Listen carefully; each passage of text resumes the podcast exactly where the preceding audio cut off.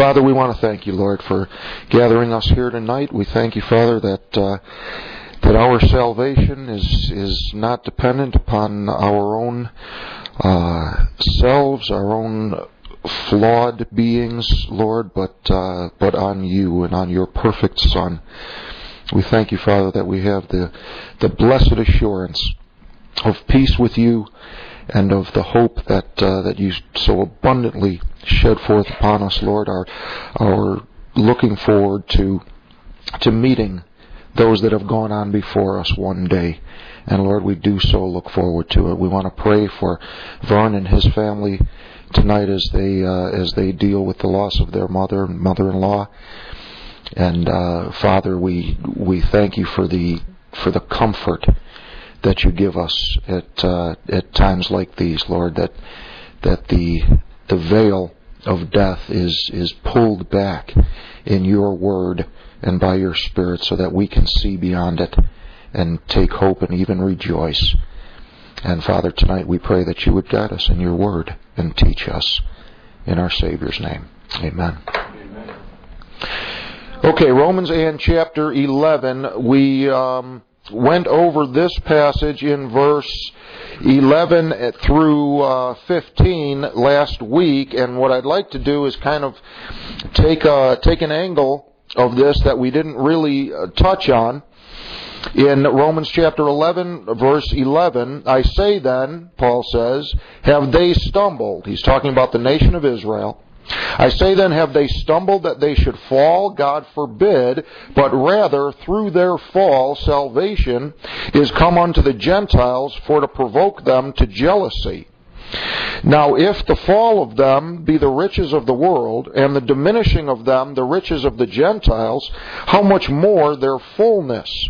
For I speak to you Gentiles, inasmuch as I am the apostle of the Gentiles, I magnify mine office. If by any means I may provoke to emulation them which are my flesh, and might save some of them. For if the casting away of them be the reconciling of the world, what shall the receiving of them be but life from the dead? All right, now we've been talking in this uh, portion of Scripture about the the state of the nation of Israel today, and that's Paul's uh, driving point here in, in Romans 9, 10, and 11. And here in these verses in particular, throughout this whole uh, portion of the epistle, but especially here in chapter 11, and especially here in, the, in these few verses, Paul is explaining to us the. Um, the, the state of Israel in God's program today, where they are, uh, the state of the Gentiles in contrast, in juxtaposition to, to Israel. And what he is explaining to us here in these few verses is the, the doctrine of Luke's narrative in the book of Acts. What you see here in these few verses, Israel's stumble uh, and fall in verse 11. Have they stumbled that they should fall? So there's a stumbling. Then there's a fall. Have they stumbled that they should fall? God forbid. But rather, through their fall, salvation has come unto the Gentiles. So there's a stumbling, then, and then there's a fall and that's subsequent to the to the stumbling after the stumbling then there is in verse 12 if the fall of them be the riches of the world and the diminishing of them the riches of the gentiles how much more their fullness so there's a stumble there's a fall there's a diminishing and then in verse 15, for if the casting away of them be the reconciling of the world. So there are those four stages of the uh, of the doing away of the nation of Israel. They stumble, they fall, they diminish, and then they are cast away. And what uh, where you see the actual history and the narrative of those events taking place is in the book of Acts.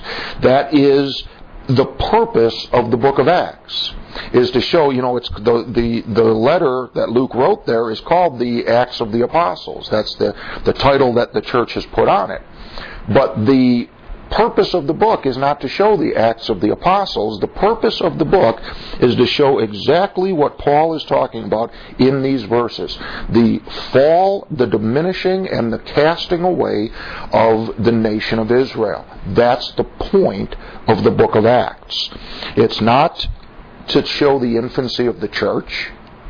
It's not to show all the wonderful miracles that the apostle does, or, or that the apostles did.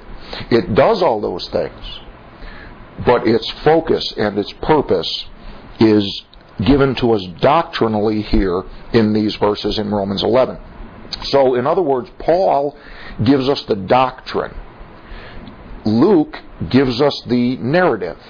He gives us the history uh, that plays out the doctrine that Paul is giving us here. So, and I, have I've said to you before, come come back with me to uh, Luke 13, if you would, that if it were not for the book of Acts, if if your Bible was Matthew, Mark, Luke, John, Romans, you would have no idea of what was going on here in this book of Romans. Because when you leave Matthew, Mark, Luke, and John, salvation is of the Jews. Uh, and and Jesus Christ is ignoring and turning away Gentile uh, seekers and telling them it's not meet to take the children's bread and cast it to dogs. The Romans, at the end of those Gospels, crucify the Messiah. So if you were to go through Matthew, Mark, Luke, and John, turn the page after after John and see an epistle of Paul the apostle, for one, who is that? He's not. You didn't see him in the Gospels. He's you. You saw the twelve apostles. You know what their names are, and Paul's not one of them. So it's an epistle of Paul the apostle to the Romans, to the to the murderers of Christ. It would make no sense whatsoever. And then you start reading Romans about how uh, how you Gentiles are uh, are in Christ and have salvation in in Christ, you would be you would be totally confounded and confused. It's the book of Acts that is the bridge between the Gospels and the epistles, the Pauline epistles. Um, the book of Acts shows the history that was necessary for the for the doctrinal transition the doctrine of Matthew, Mark, Luke, and John and the doctrine of Romans has a wide gap that, that, that is, that's bridged by the history of the book of Acts and the things that took place there that lead you from point A to point B. In the same way, if it were not for the book of Romans, and your Bible went Matthew, Mark, Luke, John, Acts, and then skipped the book of Romans, you wouldn't know what was going on in the book of Acts.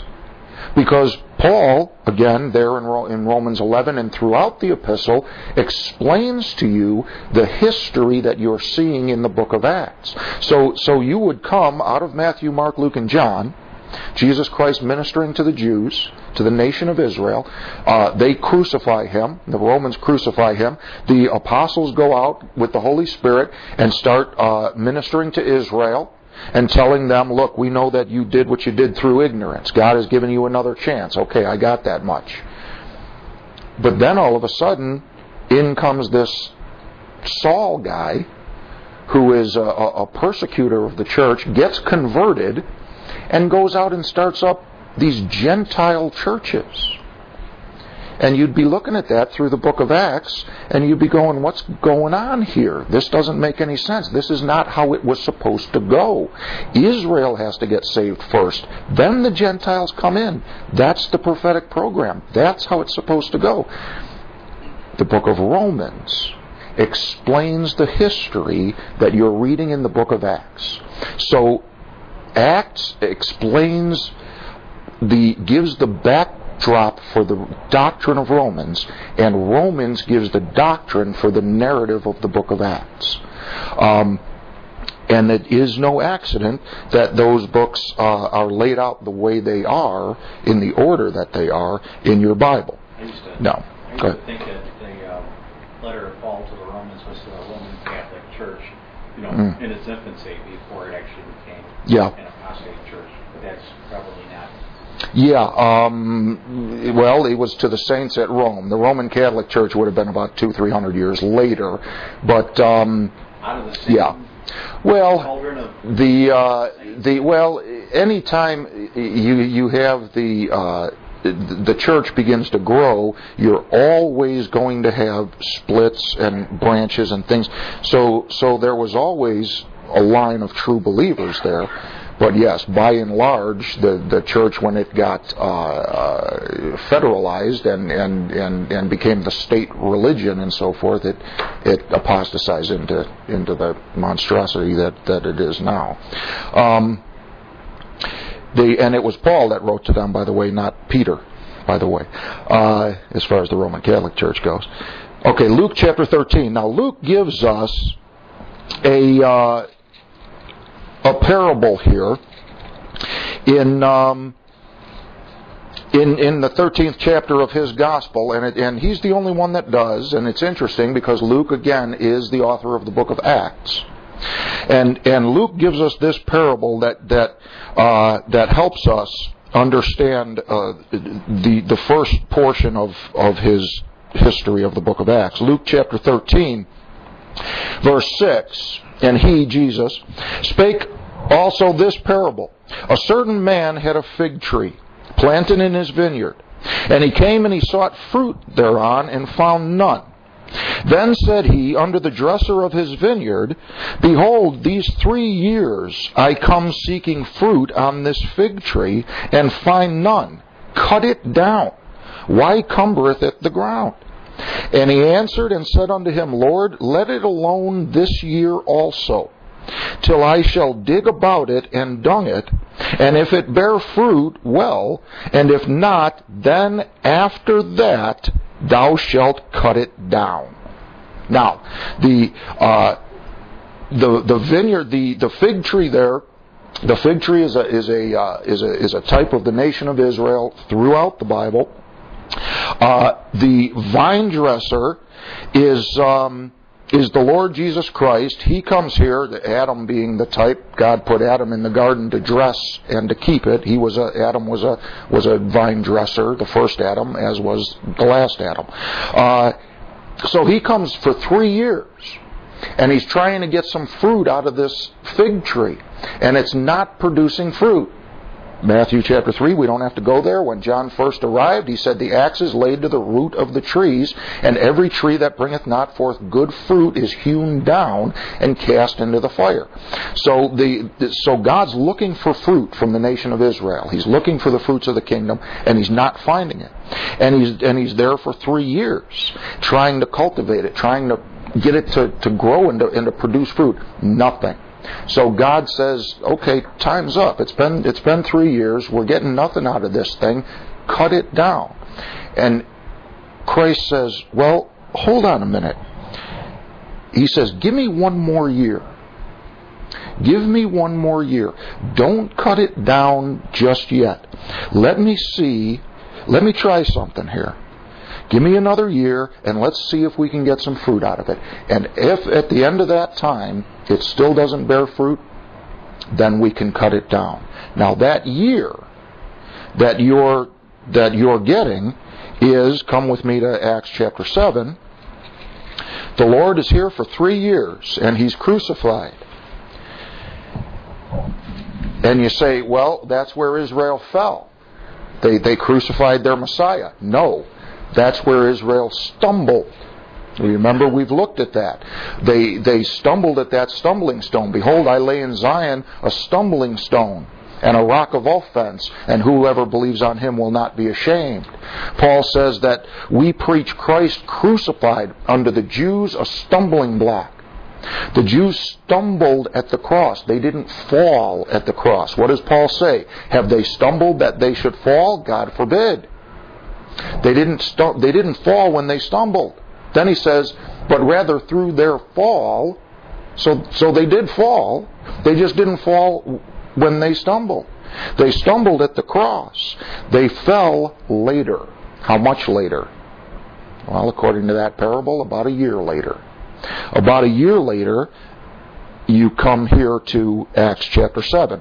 Up to this time, the apostles have been ministering to the nation of Israel, to the children of Israel. And Peter says to them, if you were here on Sunday, we uh, we were in Leviticus and we looked at the uh, sacrificial system, and you'll remember that uh, the sacrifices were provided for sins of ignorance.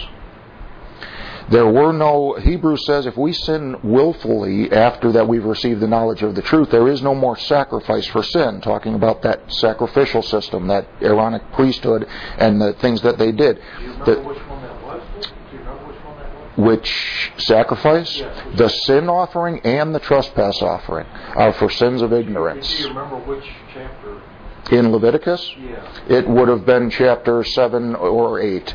It, it, it deals with them in two different aspects. There's the first four chapters, and then chapters 5 through 8 go over them again in, from another angle. So it's chapters 1 through 8. Uh, so Peter comes to them and he says, Look, you came and you crucified the, the, the Prince of Peace. You killed the Son of God. But I know that through ignorance you did it. Here, we're, here. Let's look at the look at the uh, at the passage in um, in Acts chapter three. We're, well, we're in seven, but as long as I'm talking about this verse and we're right here, let's take a look at it. Acts chapter 3, uh, this is Peter speaking to the children of Israel, to the nation here. Um, verse 12, you'll see that. When Peter saw it, he answered unto the people, Ye men of Israel, my, why marvel, marvel ye at this? So you know who he's talking to. Verse 17, And now, brethren, I wot that through ignorance you did it. He's saying, verse 15, you killed the Prince of Life and so forth, but he's giving them an out here. He's saying you did it through ignorance, as did also your rulers. So there's still a chance. There's still a chance for you to repent, and that's what he uh, Acts two thirty eight. Repent and be baptized in the name of Jesus Christ, and so forth. So that's what you see in the first six chapters of the book of Acts. Here in Acts chapter seven, enter Stephen. And Stephen is a man, not one of the apostles, but one of the seven uh, chosen to uh, uh, serve tables. And he's a man full of the Holy Ghost and of wisdom that they couldn't uh, resist, couldn't gainsay against. And he uh, he begins preaching to these guys in Acts chapter 7 and finally he's they're not responding in verse 51 Acts chapter 7 verse 51 he says, You, you stiff necked and uncircumcised in heart and ears, you do always resist the Holy Ghost, as your fathers did, so do ye.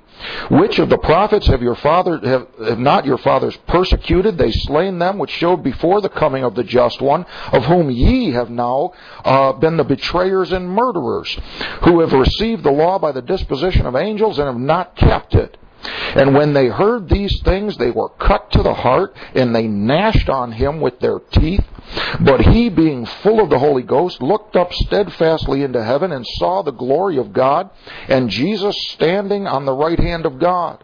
And said, Behold, I see the heavens open, and the Son of Man standing on the right hand of God. And they cried out with a loud voice, and stopped their ears, and ran upon him with one accord, and cast him out of the city, and stoned him. And the witnesses laid down their clothes at a young man's feet whose name was Saul. And they stoned Stephen, calling upon God and saying, Lord Jesus, receive my spirit. And he kneeled down and cried with a loud voice, Lord, lay not this sin to their charge. And when he had said this, he fell asleep. He died. Now, Stephen is uh, the first martyr. The uh, the Jews now have, you notice he says, you do always resist the Holy Ghost. Jesus told those folks, he says, look, you've been, you've been blaspheming my Father. That'll be forgiven you. You've blasphemed me. That'll be forgiven you. But you blaspheme the Holy Ghost. And that will not be forgiven you, not in this world, nor in that which is to come.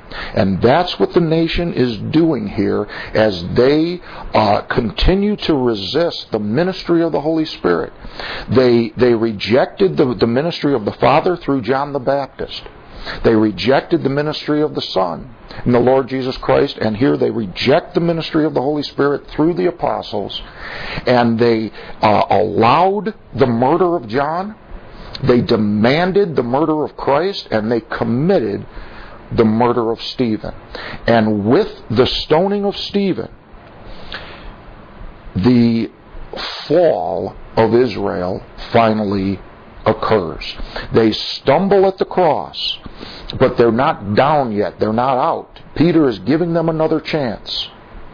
And you see that through the first six chapters of the book of Acts. But here, after the stoning of Stephen, chapter 8, and Saul was consenting unto his death, and at that time there was a great persecution against the church which was at Jerusalem, and they were all scattered abroad throughout the regions of Judea and Samaria except the apostles.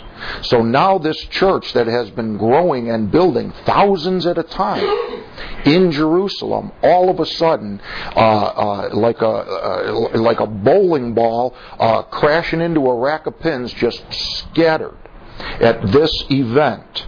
Now, what you're seeing here, come back to Luke again, chapter 19.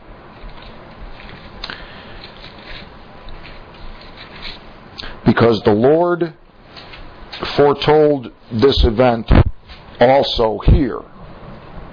The um, Israel's last chance, as it were, with the apostles and the and the saints. Again, Stephen wasn't even an apostle. He was uh, he was the first martyr. Now, while you're turning to Luke 19, I want you to note, and we won't go all into it because we could spend the whole time on this.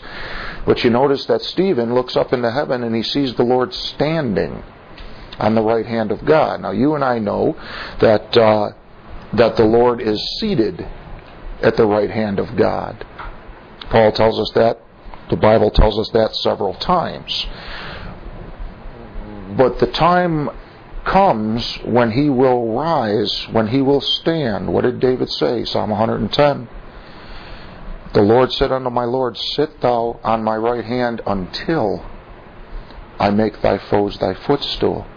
And when the Lord rises up, when when Jane, when when uh, uh, Stephen sees him standing, he's getting ready to come back. He's getting ready. The, the, the time of uh, making his foes his footstool is there. They're right up to the, the prophetic clock is ticking, and it's time for the wrath of God to be poured out on this world. Right there in Acts chapter 7 when you see it. And the stoning of Stephen would have done it if not for the grace of God that Paul explains to us in the book of Romans and in all of his epistles. So that's where where you are uh, prophetically. The Lord is not standing to you know say, "Hi, Stephen, come on up." He's standing to come back. He's seated at the right hand of the Father until the day of His wrath. Uh, Luke chapter 19. Luke chapter 19, we have uh, we have another parable here, and um, verse 11. The Lord says, And as they heard these things, he added and spake a parable, because he was nigh to Jerusalem, and because they thought that the kingdom of God should immediately appear.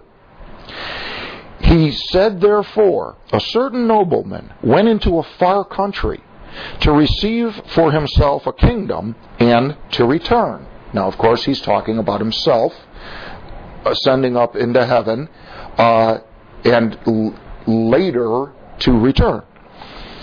And he called his ten servants, and he delivered them ten pounds, and said unto them, Occupy till I come. That's what we see happening in the book of Acts. The the the servants, the messengers of the of the Lord, uh, he goes away and he says, "Occupy till I come." You've got work to do until I return. So that's what we see happening through those first several chapters of the book of Acts. But his citizens hated him and sent a message after him, saying, We will not have this man to reign over us. Now, let me ask you, if a, a, a king goes into, a nobleman goes into a far country, and you want to send a message after him, they don't have internet, they don't have email, they don't have cell phones. You got to send somebody. Stephen was that messenger that they sent after the Lord Jesus Christ to tell him, We will not have you to reign over us. So, with the stoning of Stephen, there back in Acts chapter 7, the nation of Israel rejects Messiah in full, and God in turn uh, allows them to fall. Now, you say, okay, so they stumble at the cross, they fall here in Acts chapter 7. So that's it. Jews are done. It's body of Christ time. Well, not so fast. Yes, sir. Is that when they started persecuting the church in Jerusalem? The uh, Paul, yeah, in chapter eight, there that, that persecution starts, and it's and it's Saul who's the leader of that uh, of that rebellion. Yeah. And and and you know in that same vein when we read in in Romans where we are where Paul keeps saying you know my heart's desire and prayer to God for Israel is that they might be saved he says brethren you know I speak the truth I could wish that I were accursed from Christ for my brethren my kinsmen according to the flesh because Paul he facilitated his nation's fall he was the guy. They all uh, gathered around and stoned Stephen, but they laid their, their coats at Paul at Saul's feet. He facilitated the thing. The apostle Paul knew throughout his life and ministry that he facilitated the fall of his nation. So he has this tremendous uh, uh, uh, burden for these people, his kinsmen, according to the flesh. And he tells us over and over again about his past life and how he persecuted the church and, and did all of those things. And calls himself less than the least of all saints because of it. So that always weighed uh, on him, knowing that this was part of the program. Still, it's kind of like Judas saying, well, Christ had to be crucified. Well, yeah, but you're still the guy. You know, you're still the one who betrayed him. Um, so, so here now, beginning here now in Acts chapter seven, we uh, the the nation of Israel falls. But I say beginning here because remember, there's a stumbling, there is a fall, and then there is a diminishing. So the nation of Israel is not uh, is not done here in chapter seven. They fall here. But the, here at the fall, the diminishing begins. And everything focuses on Jerusalem and the temple, and it's all about the Jews, and it's all about Israel here in Acts 1 through 6 and 7. But right here at the at the stoning of Stephen in Acts chapter eight, all of a sudden they're scattered, and you start seeing things going on in Samaria and in, and in different Phoenicia and in, in different parts. Then chapter nine, uh, we see Saul yet breathing out threatenings and slaughter against the disciples of the Lord, and uh, and he gets converted. Verse three. And as he journeyed, he came near Damascus, and suddenly there shined round about him a light from heaven. And he fell to the earth and heard a voice saying unto him, Saul, Saul, why persecutest thou me? And he said, Who art thou, Lord? And the Lord said, I am Jesus, whom thou persecutest. It is hard for thee to kick against the pricks. And he, trembling and astonished, said, Lord, what wilt thou have me to do? And the Lord said unto him, Arise and go into the city, and it shall be told thee what thou must do. And and and and Paul is uh, over a, a, a course of time and in a series of revelations given uh, the dispensation of the mystery. the, the revelation of, of, of doctrine for, for this age. But it it doesn't it doesn't end here and start here. There is a diminishing of Israel as there is an ascent of the body of Christ. And that's what you have through the rest of the book of Acts. So at the end of the gospels the crucifixion the stumbling. Acts chapter 7 the stoning of Stephen the fall Acts chapter 7 through chapter 28, through the end of the book, the diminishing of the nation of Israel. And, and as Paul goes out on his apostolic journeys, he goes a little way the first time from Antioch and, and, uh, and does things in the, in the cities around there. Then he comes back. Then his second journey, he goes out farther into the next continent. And he does his ministry there, and he comes back, and then finally he's taken all the way into Europe uh, in chains, uh, and he goes to Rome. And so what you see in the book of Acts is that Jerusalem and Israel get smaller and smaller and smaller, further and further away, diminishing, diminishing, diminishing. So what Luke is giving us is that history of how that uh, of how that all occurred.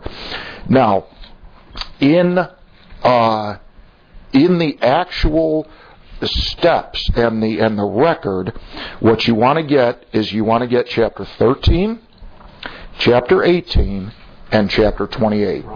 Uh, Acts. We're in the in the book of Acts. Sorry. Um, Acts chapter 13, and you want to uh, uh, make a note of where these three passages are 13, 18, 28. Those are the chapters. What year is 28, did you say? 60 something? Uh, 60, 63 to 66, somewhere around there. Mm-hmm. Um, now, in the. Uh,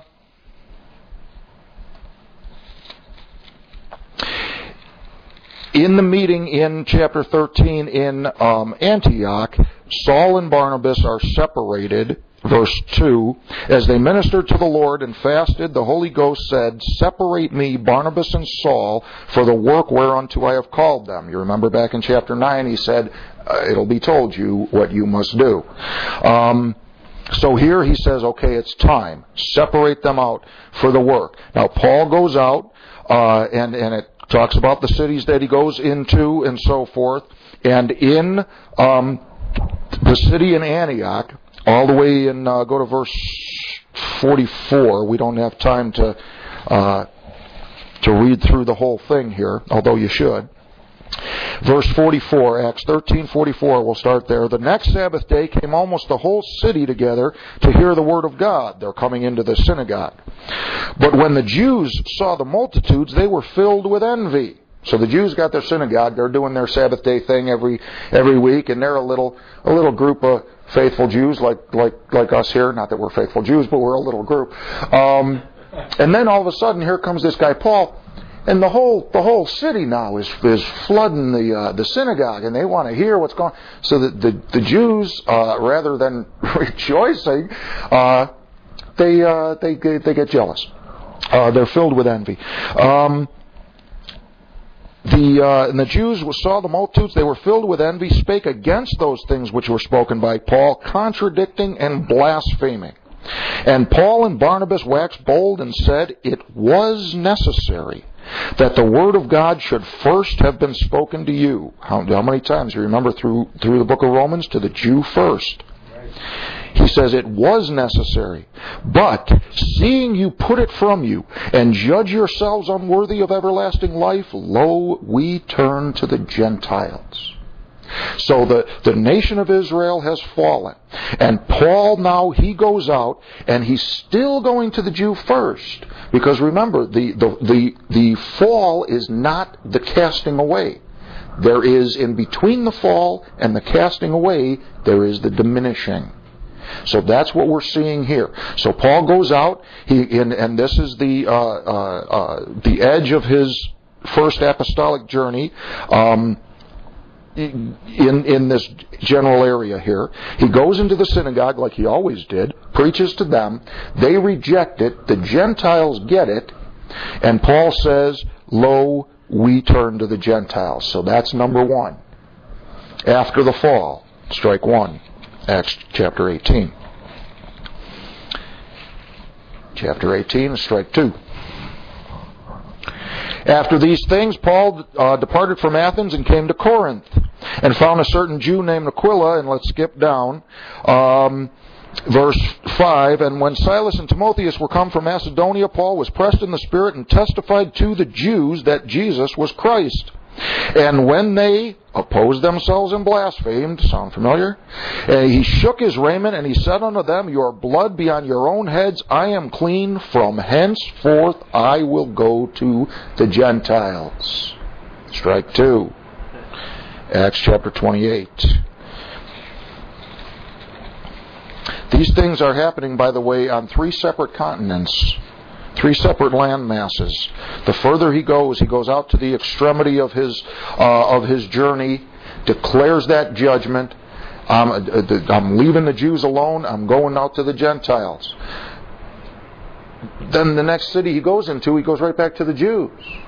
See, the, the, the, idea is these are not once and for all declarations, it's a diminishing. I'm, I'm, I'm giving them up here and I'm going to the Gentiles here. Now I'm going to come to this city and try the Jews. They reject, I'm giving them up here and I'm, and I'm going to the Gentiles. So there is that, uh, they're getting smaller and smaller, less and less a part of what God is doing.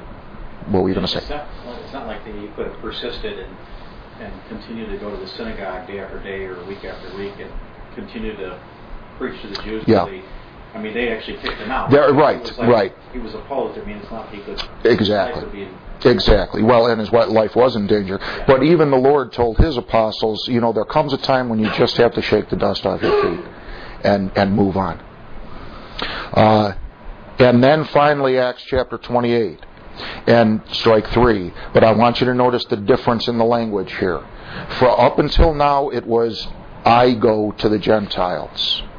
Now, here in Acts chapter 28, um, he's talking to in the uh, uh, synagogue, verse 20 3 and when they had appointed him a day there came to him he's in paul's in rome now uh, many to his lodging uh, to whom he expounded and testified the kingdom of god persuaded them concerning jesus both out of the law of moses and out of the prophets from morning till evening and some believed the things which were spoken, and some believed not.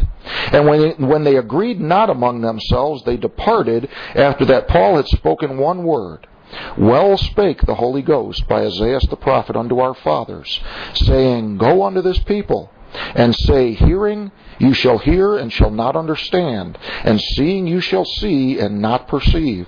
For the heart of this people that's Israel, is waxed gross, and their ears are dull of hearing, and their eyes have they closed, lest they should see with their eyes, and hear with their ears, and understand with their heart, and should be converted, and I should heal them. Be it known therefore unto you, that the salvation of God is sent unto the Gentiles, and that they will hear it. And it goes on for three more verses there, and the book ends. So now it's not just Paul being in one synagogue and saying, or in one continent or in one city saying, okay, I'm leaving you Jews, I'm going to the Gentiles. Here in Acts chapter 28, the salvation of God is sent to the Gentiles. The salvation of God leaves Israel John chapter 4, Jesus told that Samaritan woman, salvation is of the Jews. As of Acts 28 28, that is no longer true. And the, and the nation is cast away. They stumble at the cross. They fall at the stoning of Stephen. They are diminished throughout the book of Acts, and in Acts 28 28, they are cast away. And the nation of Israel is not God's favored nation today, nor has it been since this time. Now, we're going to see next week and the week after that that Paul is very clear that they will be again one day. But today, their their their uh, state is broken olive branches, broken off of the tree, broken off of the root of Abraham, and we'll see that next week. Uh, that nation is uh, is an unbelieving entity, um, like all the rest of the nations of the earth, no longer God's favored people. Partially and temporarily, but nevertheless cast off. So that again, that doctrine that we're seeing there in these verses is is, is extraordinarily important in understanding what God's doing today where you stand today, where the nation of Israel stands today, where you're going to stand in the future, where the nation of Israel is going to be in the future, and what God's going to be doing in the future. The uh, the dispensational significance of Romans 9, 10, and 11 there is uh, is extraordinarily profound and and important. And Paul gives the doctrine, Luke gives the history, and, and, and those two things come together that way. We'll leave it there.